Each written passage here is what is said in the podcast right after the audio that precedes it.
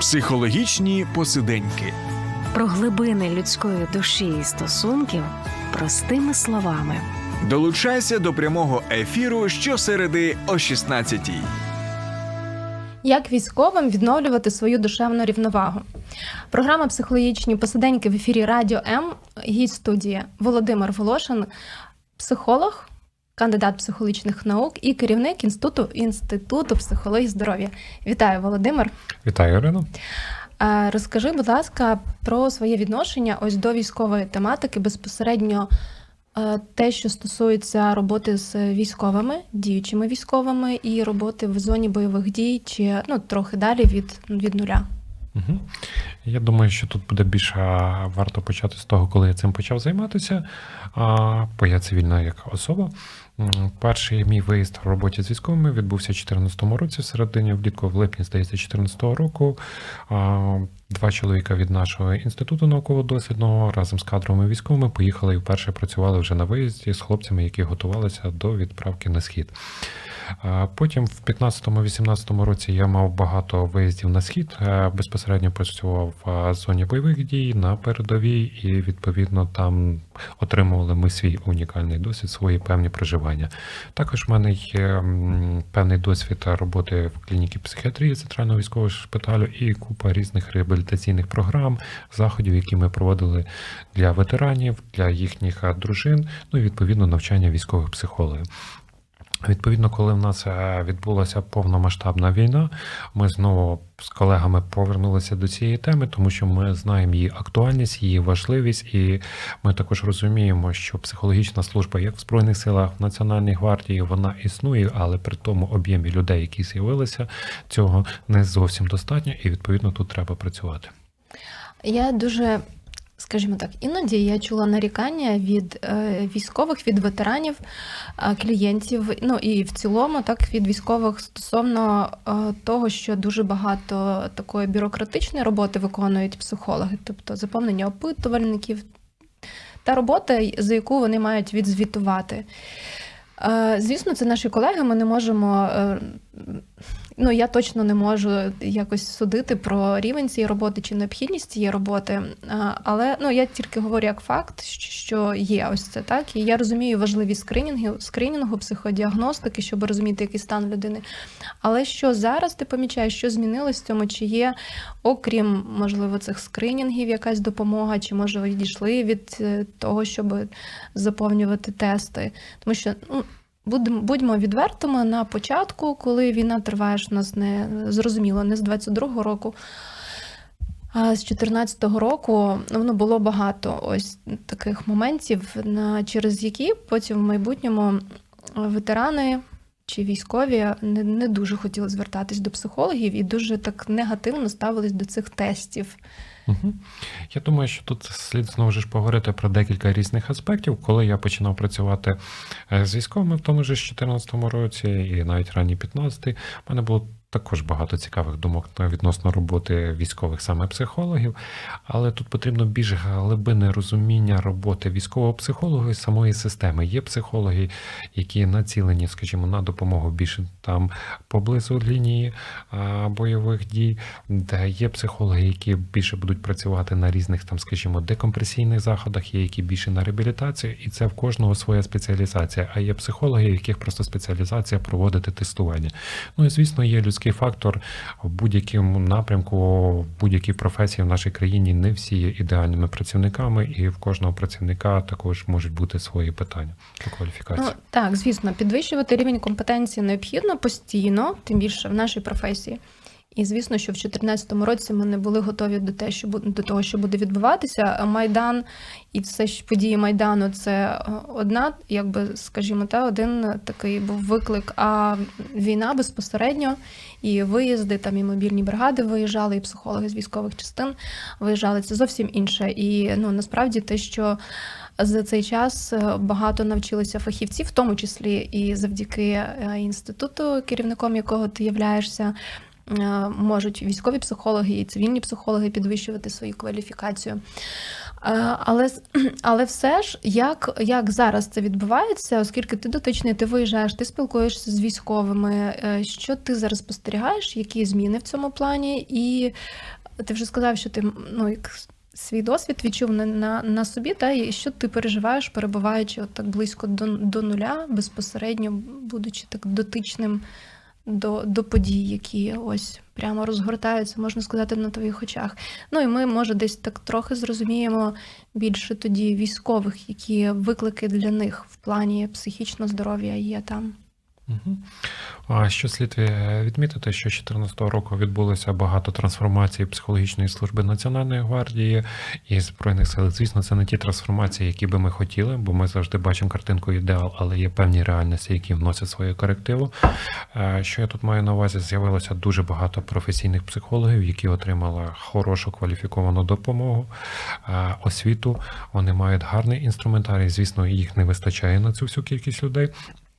Що ми зараз також помічаємо, є декілька громадських організацій і військові з Генерального штабу відділ морально-психологічного забезпечення більш навів порядок в цьому, тобто які цивільні люди можуть офіційно допомагати військовим, тобто їхній рівень кваліфікації і так далі. І відібрано декілька організацій, які е, на достатньо хорошому рівні надають цю допомогу і продовжують надавати. На знову ж, як ми знаємо, кількість військовослужбовців і кількість людей, які знаходяться в цій сфері, вони просто трохи трохи невідповідні. Що дуже важливо було для мене, так як ми розмовляли з колегами, для нас, коли ми пройшли 15-й, той же самий 16-й, 17-й рік і побували на різних позиціях, тобто починаючи від першої лінії, на різних декомпресійних заходах, на різних реабілітаційних центрах, госпіталях, не просто отримати цей досвід, а його інтегрувати. І коли його інтегруєш, тоді більш цілісніше бачиш картину і бачиш, які інструменти і що більш необхідно людині на першій лінії буде, що буде далі їй необхідно, і відповідно це буде більша ефективність. Знаємо, як більш ефективно надати цю допомогу. І то, що ти зазначала, яка з одних великих проблематик, це, звісно, е, ресоціалізація, тобто повернення людини і повернення до мирного способу життя. Ну і, звісно, для багатьох це сімейні відносини, тому що людина знаходиться тривалий час в зоні бойових дій, вона отримує зовсім інший досвід, його сім'я тут отримує інший досвід там навантаження велике йде на чоловіка чи на дружину, яка воює, це впливає на зміну, звісно, її психіки. Навантаження величезне йде на сім'ю, тому що сім'я також е, залишається сама, вона е, не отримує тої допомоги, присутності фізичної, яка була з військовослужбовцем, чоловіком чи дружиною. І також сім'я постійно переживає, і це також відображається на її психіці. Відповідно, тут дуже багато роботи, як завжди. Так, високий рівень стресу в цілому під час перебування на службі на війні, будемо говорити, як воно є насправді так. І е, ще не просто високий рівень стресу, а завжди є ризик загинути, і побратими, які поруч також можуть бути поранені або можуть загинути, і це. Е, ну, насправді важко уявити. Я тільки можу там десь мені трапляються, звісно, там відео десь в соцмережах. Ну, Ми бачимо їх і в новинах, так, коли військові знімають ці бліндажі, коли тече вода, ця вся грязюка, і в яких умовах вони живуть. Чи взимку оці всі. А, і погодні умови е, не не дуже, скажімо, сприятливі. Взагалі не знаю, які можуть бути умови сприятливі для війни, немає їх, да, але вони якимось чином умудряються в цих умовах не не просто вижити, але і відвоювати наші території, за що їм дійсно е, велика подяка і пошана. Але ти знаєш, такі. Е, відверто, можливо, так скажу, хоч і в ефірі, та у нас ем, з колеги, з якими ми надаємо психологічну підтримку, духовну підтримку на нашій лінії. Ми часто на наших зустрічах обговорюємо про е, складні почуття, власні складні почуття емоції, коли нам пише або телефонує військовий, який знаходиться в зоні бойових дій. І багато безсилля і безпорадності в ці моменти в переміжку з почуттям вдячності і почуттям великого боргу. Тому що я розумію, що поки я сижу за ноутбуком, консультую, ну або там ходжу, ходжу в магазин, кудись їжу, проводжу якось час, або ось навіть там те з тобою зараз спілкуюсь в цей час, прямо в цей час хтось ризикує життям. хтось е, отримує поранення, хтось е, може і загинути. І ті питання, ті запити, з якими вони звертаються, часто такі. Ем, як це сказати, як це ну, от де, де, де дійсно не можна дати якусь одну пораду чи рекомендацію. Да? Ну, ми не даємо такі прямі поради, звісно, да? ми намагаємося людині задавати так питання, щоб вона знаходила ці власні відповіді. Але от коли звертаються з запитом, що довго немає ротації, люди знаходяться там місяцями, рік більше, е, не відпускають командири на ротацію. І е, емоційний стан вже такий, що людина не витримує. І різні емоційні реакції при цьому бувають. Ми, як фахівці, розуміємо, до чого це може ну, про що це може свідчити, чи до чого це може призводити, якщо людина не отримує допомогу. Що робити в таких випадках? Взагалі, як військовий може сам собі надавати допомогу? Тому що, звісно, на нуль ну, точно там не воює з ними психолог там поруч. Так є ось ці. Ну, от я тебе попрошу розповісти про ці декомпресійні заходи. Е, Давай спочатку про те, як можна і що практично може робити людина для себе, яка знаходиться на нулі, яка перебуває постійно під загрозою і часом не справляється з цими емоціями. Що тут потрібно одразу відмітити, що всі ми люди, і на всіх нас впливають ті події, які ми переживаємо. І якщо людина знаходиться тривалий час на передовій лінії, наслідки того, що вона там перебуває, будуть відображатися на її тілі, на її психіці, якою би вона сильною не була. Як би вона себе не вважала, що вона з цим не справляється повністю. В будь-якому випадку ці наслідки будуть відображатися, тому що ми є люди, ми не є якийсь певний механізм, якийсь певний робот, а є жива матерія, яка реагує на ці події. І тому потрібно турбуватися про себе, робити певні речі регулярно, певні техніки, певні вправи. Ми можемо про них, звісно, зараз поговорити. І це треба робити регулярно. Я тут досить часто в роботі з хлопцями використовую різні метафори. Якщо ми, приміром, інтенсивно використовуємо автомобіль чи двигун постійно працює на високих обертах, що з цим двигуном буде незабаром? Так само і з людиною, яка інтенсивно зараз працює в зоні бойових дій, вона зношує себе набагато швидше. І щоб підтримувати в оптимальному стані, вона має поміняти якесь мастило, якісь фільтра. Ну я зараз так метафорично говорю. Вона має робити певні речі, щоб залишатися в оптимальній формі і бути далі продуктивною, конструктивною і повернутися живою і здоровою додому. Що може робити? От практичні поради, що ми можемо радити військовим, як вони можуть собі допомагати. Це часто ми розуміємо, що це часто банальні прості речі, так само, як і з авто. Ну, хоча, звісно, у нас там все, на- наше все там будівництво внутрішнє у нас набагато складніше. Наш мозок чого тільки вартує. Науковці все досліджують, досліджують його, але не можуть дослідити. Але все ж таки, от ця турбота, вона досить часто проста. І коли е, клієнтам даєш такі техніки вправи, та вони часто не вірять. Ти що, це дихання допомагає? Та ну що ви кажете таке? Що ти радиш військовим, як можна ось ті там замінювати свої мастила і там робити цю те- те- технічне е, обслуговування? Я напевно почну з кінця. Що мається на увазі? Інколи буває так, що хлопці чи дівчата кажуть, та це ерунда, ми в це не віримо. І тут я повністю з ними погоджуюся. Якщо ви на собі не попробували, то навіщо вірити? Багато чого що хтось говорить чи десь щось написано. Треба перевірити на собі. І давайте ми робимо ось такі такі речі. Зараз з вами 5-6 хвилин. Якщо ви відчуваєте зміни, ми продовжуємо щось робити, ви продовжуєте тут з нами працювати.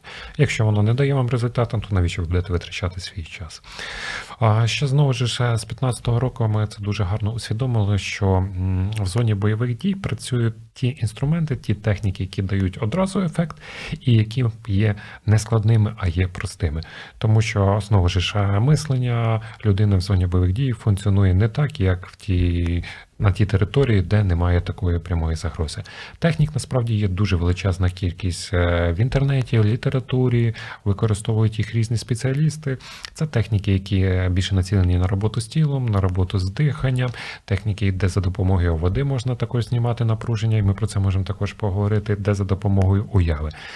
Але перед тим, напевно, як почати говорити про такі техніки, згадаю той момент, як ти сказала, самі банальні речі. Самі банальні речі це потрібно розуміти, що має бути нормальне харчування. І харчування нормальне це. Ми не будемо говорити там про мінерали, е, мінерали, якісь там вітаміни і так далі. Тут має на увазі, що коли людина знаходиться під впливом інтенсивного стресу, в її а, організмі має надходити достатня кількість білка, легко засвоєного білка. І, до речі, дуже гарні результати вже багато років ми спостерігаємо, коли люди починають вживати спортивний білок. Тобто, як покращується їхнє самопочуття, робота їхнього фізичного тіла. Також е, по максимуму продбати про свій сон.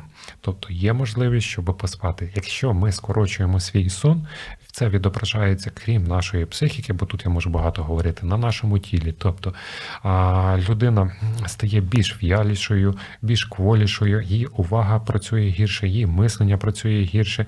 Ну і відповідно навіть саме просте знос тої шкіри, зору і так далі. Це все відбувається швидше, тому що ми найкращі, найінтенсивніше відновлюємося під час сну. І коли ми зменшуємо наш сон, бувають такі періоди, що виконання завдання, інші речі, що немає як поспати, і це може бути навіть тиждень, другий. Ну після того намагатися повернутися і налагодити свій сон. Якщо ви бачите, що у вас є серйозні проблеми зі сном, звісно, тоді краще звернутися до спеціалістів. Вони вам дадуть не обов'язково зразу якісь пігулки. Може бути таке, що певні техніки треба виконати, щоб ви відновили свій сон. Також акцент треба робити на різних стимулюючих речовинах, починаючи від таких як кава, чай і так далі. Знову ж є певні періоди в нашому житті, де нам потрібно бути весь час активним і спати дуже мало, і цю активність ми підтримуємо за рахунок цих стимулюючих речовин. Але ми розуміємо, що маємо розуміти, що стимулюючі речовини нам не дають енергію, вони просто активізують наші ресурси. І потім ці ресурси закінчуються і наступає значне виснаження, і наша продуктивність дуже сильно падає. Відкат. Так. Такий, так. Да, тому потрібно себе відновлювати, чередувати такі речі. А як практично це робити для людини, яка перебуває ось в окопі безпосередньо? Мгм. І ворожа техніка, дрони розвідувальні, і як при цьому може бути от такий сон, про який ти говориш? Де поспати? Як, як, як от, психо, е, військові задають такі питання? Ну чи кажуть, у нас немає можливості спати там нормально, бо постійно потрібно бути в, в, в стані в такому мобілізації. Дивіться, ті речі, які ми зараз з вами проговорюємо тут, це можна сказати, є певний такий теоретичний блок. Що мається на увазі теоретичний блок? Всі ці речі працюють, але кожна людина, яка нас слухає, яка знаходиться там, вона має адаптувати щось собі може взяти, але адаптувати під місце Під і, умови, да, і час, в яким вона знаходиться. Тобто це працює, але всі ті речі, які ми проговорюємо, вона не може взяти, бо в неї трошки інші умови, трохи інший час. І щось одне взяла інше, але навіть якщо людина почне робити одну-дві речі, це вже покращить її самопочуття, відповідно, може врятувати як її здоров'я, так і її життя. Так, я згодна тут, щоб не бути скептиком, а дійсно, що можливо зробити, що можливо взяти е, відповідно умов, де знаходиться, треба використовувати. Зробимо невеличку паузу і поговоримо про практичні вправи, про які вже трішки почали говорити. Долучайся до Радіо М у соціальних мережах: YouTube канал, Facebook сторінка, TikTok, Радіо М, Telegram, Instagram, Радіо М.Ю.А. а також наш сайт radio.m.ua. Радіо М завжди поруч. Програма Психологічні посиденьки в ефірі Радіо М. Ми говоримо сьогодні про психічну е, рівновагу для військових, як відновити ось цю душевну рівновагу з Володимиром Волошином, психологом, кандидатом психологічних наук і керівником Інституту психології здоров'я. Що, перейдемо до практичних вправ, які технік, які ти рекомендуєш для військових е, в декомпрес... на декомпресійних заходів, якщо я правильно зараз сформулювала. Можливо, це у вас якось по-іншому звучить, але це, це, це можливість для військових, е, які е, знаходяться безпосередньо не на нулі, а трохи далі. І в цих групах в них є можливість відновитися і далі повернутися в зону бойових дій. Вірно? Так, все вірно, декомпресійні заходи це така є наукова термінологія. Ми намагаємося її не так часто використовувати в більш вузьких колах, а більше це називаємо відновлюючі заходи. Е, Зазвичай ці заходи проводяться, коли підрозділ відводиться на відновлення, тобто він може поповнюватися. Проходити нове навчання, інші такі речі. Тобто, це не зона там 20-30 кілометрів від передової, а трохи далі ще глибше, коли саме більш таке довготриваліше відновлення відбувається. Скільки днів? В класиці декомпресійні заходи займають е, три дні, але знову ж е, ми зважуємо на наші умови, і інколи може бути така робота проведена за годину-дві години, тому що більше немає часу цього підрозділу саме на такі заходи. В ідеалі ми намагаємося хоча б півдня день попрацювати з людьми. А наскільки охоче відгукуються військові на ось таку роботу? Може їм просто краще в цей час і вже все рівно відвели там. Та нарешті є якісь більш-менш умови для того, щоб то, що ти кажеш, відіспатись, е, чи десь не знаю, просто там в інтернеті щось почитати, чи, чи, чи з рідними нормально поспілкуватись нарешті. Наскільки вони готові вкладати чи витрачати цей час на спілкування з психологами? От по, по твоїм відчуттям, як раніше, як зараз? Угу. Звісно, скептики є і вони будуть і в майбутньому, але що потрібно провести, що порівнюючи з 14 15-16 роком набагато більша кількість військових хочуть працювати з психологом, тому що в суспільстві в нас тема ефективності саме психологічної роботи давно висвітлюється. Люди розуміють, наскільки може покращитися їхнє життя, їхні певні навики, досягнення в тому ж самому спорті, фізичної сили, покращення їхнього мислення і так далі. Уваги за рахунок саме роботи з психологом. Тому набагато частіше і більше і більше спостерігаємо домагається того, що приходять, ми хочемо з вами попрацювати, тому що ми знаємо це ефективно, ви нам допоможете, і це нам допоможе виконувати наше бойове завдання. Рівень довіри зростає до психологів. Це, Це є добре. А тож практичні вправи. У вас є три дні. Що ви встигаєте, які є можливості чому навчити? Що забирає з собою військовий в зону бойових дій, щоб допомагати собі, коли вже поруч психолога немає? Угу. Ну, три дні це ми так беремо, як кажуть, по-багатому. А, Ну насправді воно зазвичай відбувається по-іншому, як і багато інших речей, тому що ми завжди маємо пам'ятати, що ми живемо не в класичних якихось лабораторних умовах, а ми угу. живемо в зовсім інших умовах. І ще велика дуже мінливих.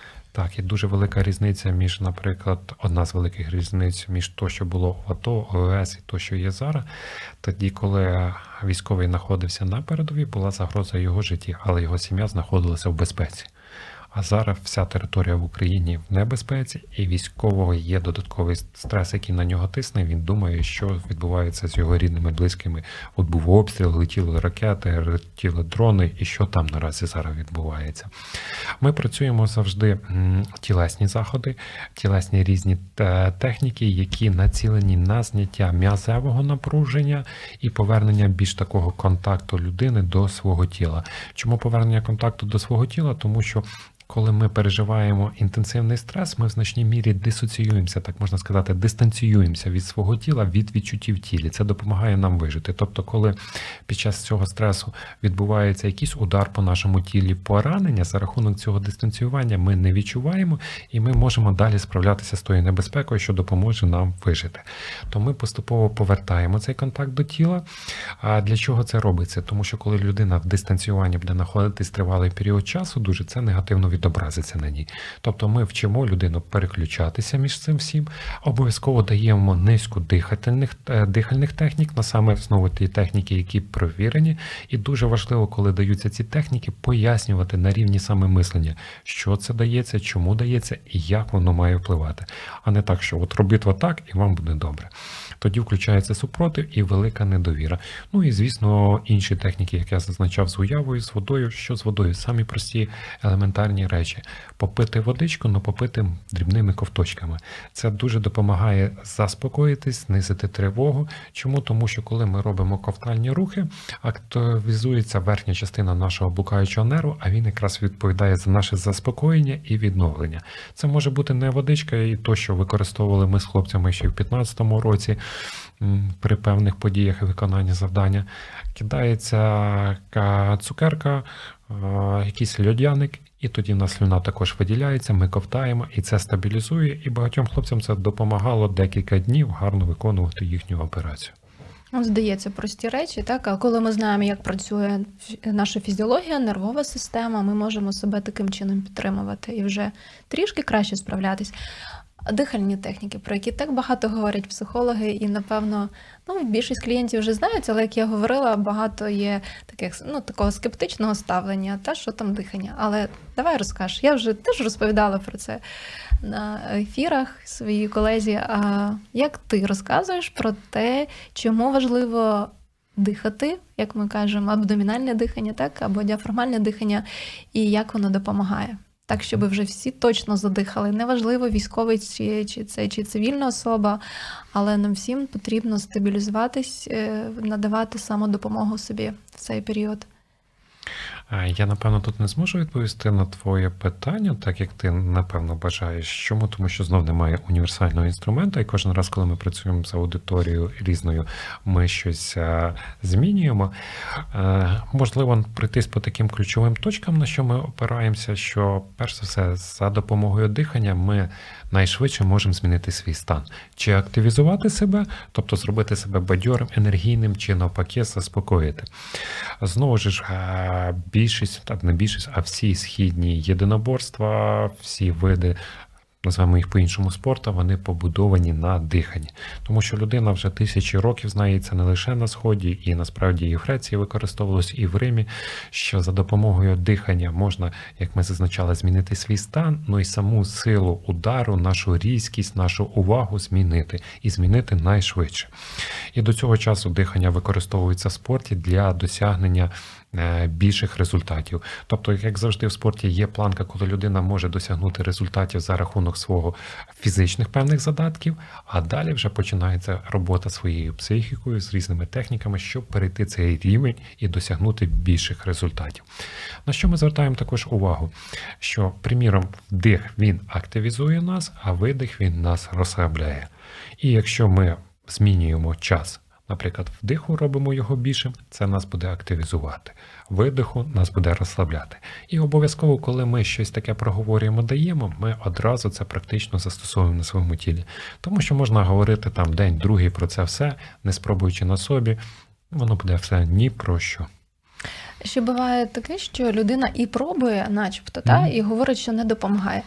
А, я тут говорю про те, що завжди що е, ну ми ж однаково всі функціонуємо. Ця система така вбудована, та це взагалі це такий дарунок для нас, що ми можемо диханням регулювати свій стан. Чому може не працювати? Бо людина може ну, трошки невірно робити, і треба попрактикувати. Та? Особливо, якщо вона не робила протягом життя таких е, такого усвідомленого дихання, коли це глибокий, е, коли це глибокий вдих, от саме животом і видих. Е, в два вдвічі довший, чи ну трішки довший, ніж вдих, і дійсно не переживала цього стану. От що це ну, можливо переживала, але не пов'язувала це з диханням. То вона може не десь не усвідомлювати, не усвідомлювати, або як ти кажеш, не вірять тому, що це працює. Я би тут ще додав декілька моментів, таких до того, що ти сказала. Тут ще залежить тому, в якому стані знаходиться сама людина. Звісно, якщо вона бере якусь дихальну техніку, а сама знаходиться в стані дуже інтенсивного стресу, вона такого ефекту зразу не відчує. Їй потрібно трошки перед тим навчитися оволодіти цим всім. Тобто, ну все рівно, що в одної людини, наприклад, є гостре респіраторне захворювання, в іншої є запалення легенів. Ну, відповідно, пігулки, ті, які приходять при гостро-респіраторному, вони до запалення легенів не підійдуть. Далі ми говорили про те, що людина втрачає контакт з своїм тілом і вона може зразу це не відчути. Далі, наприклад, про те саме черевне дихання, дихання животом. А в частини людей може бути за рахунок стресу спазмовані м'язи живота, угу. і в них це не виходить. Не відчують, да. так. Угу. Да, ось ці всі моменти тут ну тут важливо дійсно десь дослідити, пробувати, експериментувати. Це точно та техніка, якою не можна нашкодити, і, але точно та техніка, якою якій можна навчитись і таким чином собі допомагати. Отже, дихання. Наступне. Ти говорив про м'язові, е, м'язову релаксацію, про те, як можна за допомогою тіла ще собі допомагати, угу. знімати рівень напруги тілесної. О, Ти сьогодні згадувала якраз е, переклад мультфільму про м'язову релаксацію. Це один із видів парадоксальної м'язової релаксації релаксація з за Джекобсоном Едмонтом гарно працює, і ми зазвичай даємо модифікацію ізраїльської армії на навіть трошки змінено собою. Чому? Тому що класичне вона займає десь 2,5 години, а то, що ми даємо десь до 5 хвилин, і це значно допомагає скинути стрес. Знову ж тут дуже важливо донести людині, чому це важливо. Ми проводимо на людині певну таку демонстрацію, певні тести їй показуємо, в якому стані зараз знаходяться її м'язи, що таке спазм, як спазм впливає впливає на її здоров'я, і вже тоді людина розуміє, для чого це їй потрібно робити. Саме просте, що таке м'язевий спазм? Це м'яз, який постійно включений. Що таке м'яз включений? Це та річ, яка бере постійну життєву енергію людини, тобто бере глюкозу, бере кисень, і від цього вже є хронічна втомлюваність. Бо якщо м'яз включений, він значить споживає енергію. Можна запитатися просте: ви бували колись на масажі? Більшість з нас бували колись на масажі. Після масажу чи під час масажу ви відчували відновлення, прилив сил, енергії. Більшість людей відчувала. У вас масажист під'єднував до електромережі, заряджав енергію? Ні. А звідки ж вона взялася? Оце якраз знявся цей м'язевий спазм. І людина тоді прив'язує до свого досвіду і розуміє, що да, дійсно воно працює. Ну, є інші тести, ми їх зараз тут демонструвати не будемо. Це наші е, такі певні фішки, щоб ми тут не показували так на камеру. Не тому, що це секретно, ну, напевно, це не зовсім такий зараз формат. І коли людина розуміє, як воно дійсно на нього впливає, вона тоді більш зацікавлена це використовувати. Тут можна також дати такі речі, що, примірно, що спазм робить, він перекриває в значній мірі наші судини. Відповідно, кровопостачання погіршується туди, і це можуть бути холодні кінцівки, людина в ноги може мерзнути. Це знову ж немає такої сили в руках і ногах, але це і відтік рідин відпрацьованих вже шлаків з цього місця погіршується. І якщо воно погіршується, це місце більше хронічно підпадає під розвиток різних захворювань. Ну тобто заходимо через рівень усвідомлення, щоб людина це прив'язала до свого досвіду, відчула, і тоді вже даємо інструментарій далі. Угу. Користуються цим е, способом, цим методом військові, як вони відгукуються на м'язову релаксацію? М'язову релаксацію роблять хороше. Ми додаємо ще інші техніки для зняття також м'язового напруження, і це дуже завжди гарно іде. Чому? Тому що ну, людина її виконує, і вона буквально за 2-3 хвилини має вже результати. На собі, власне, не просто хтось щось говорив, а на собі, власне, на своєму тілі.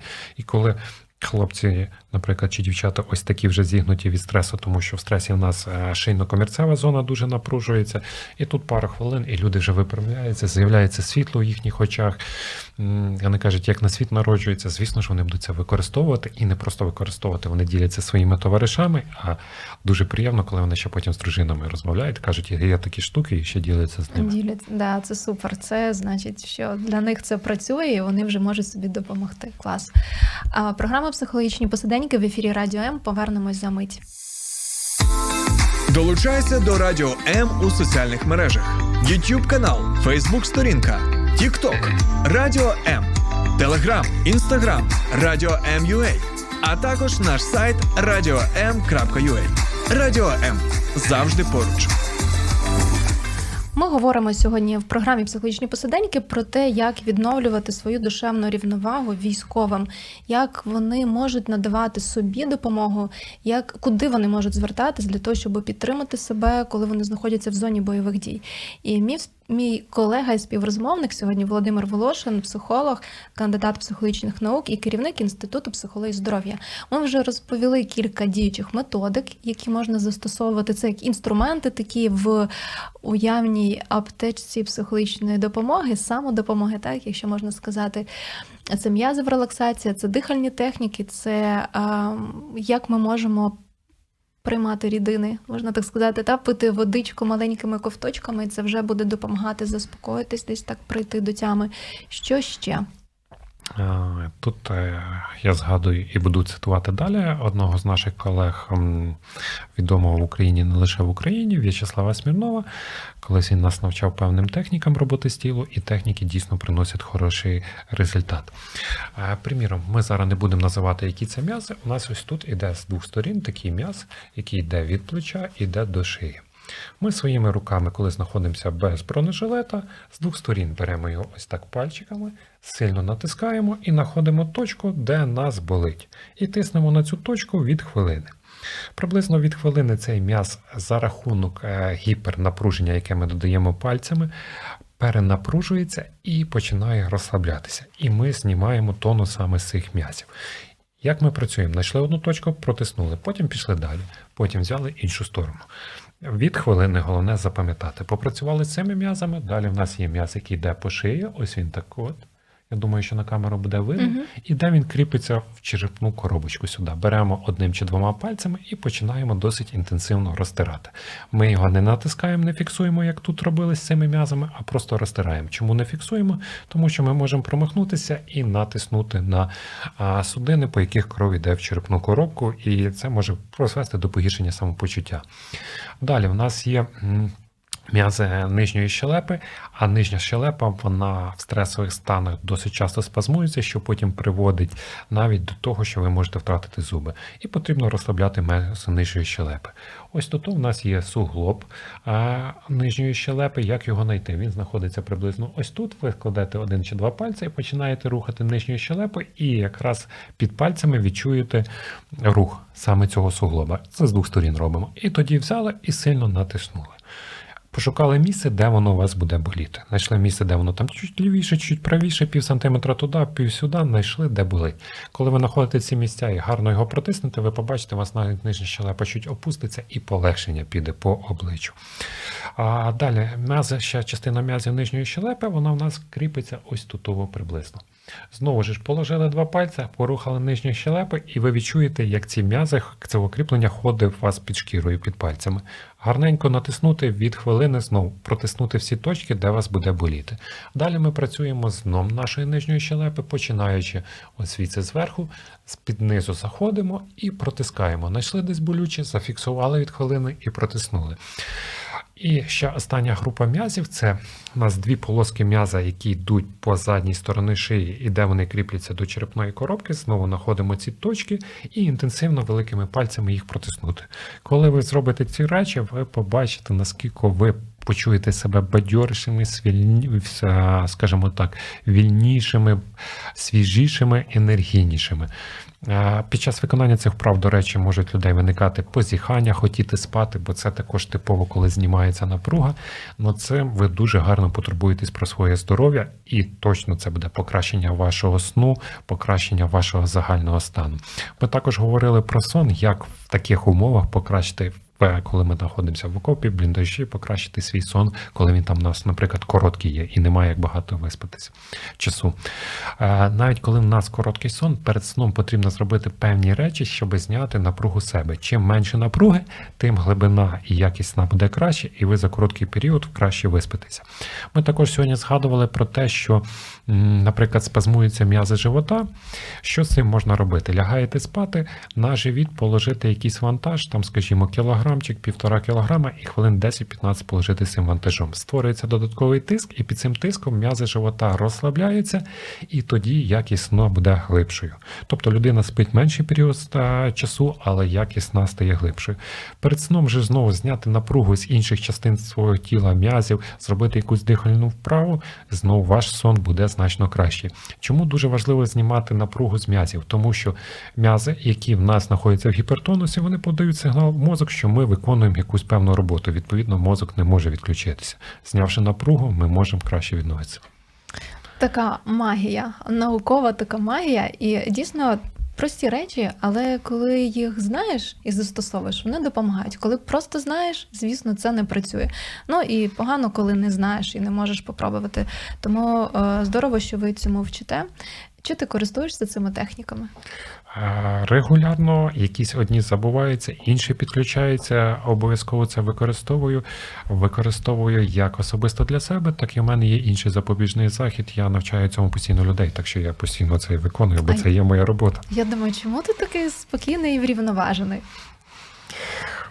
Певні навики свої, певні е, то, що мені досталося від моїх предків, тому що мої предки весь час також працювали з людьми, лікували людей. В мене мої дідусі, прадідусі були військовими якраз в сфері лікування інших. Тому і ти також. А, я про цей факт не знала. Цікаво, дякую, що поділився. Продовжуєш таку родинну справу, та але в умовах, на жаль, вже в таких е, важких, де, де дійсно ну, ми знаємо, да, що це така війна, яка порівнює тільки з Другою світовою. Чи ну не будемо про це. Е, У нас ще трішки є часу. Ще які ти згадував техніки візуалізації, те, що ми можемо застосовувати. Про що це? Угу. Техніка візуалізації досить ефективні в тому плані, що це підтверджено знову науковими дослідженнями. Коли людина щось уявляє, вона в значній мірі це переживає так, як ніби вона там знаходилась. І коли ми знаходимося в безпечному місці, ми можемо згадувати якісь певні приємні моменти зі свого життя. І коли ми їх згадуємо, ми знову в значній мірі будемо проживати ті емоції, які ми проживали тоді, коли відбувалися ці події. І приємні е, спогади це знову ж емоції радості, емоції щастя. На що тут нам варто звернути завжди увагу, що емоція це не просто емоція, а це зміна на нейробіології, тобто на фізіології нашого тіла. Якщо ми переживаємо постійно негативні емоції, це погіршує функціонування фізичного нашого тіла, тобто там відбуваються зміни. Коли ми переживаємо позитивні емоції, змінюється нейрогормональний фон і покращується на фізіологічному рівні робота нашого організму. І якщо у нас є нагода трошки зануритися в це, коли ми знаходимося в безпечному місці, ми покращимо як свій психічний стан, так і покращимо свій фізіологічний стан. А, Знаєш, я зараз шкодую, що в нас завершується час.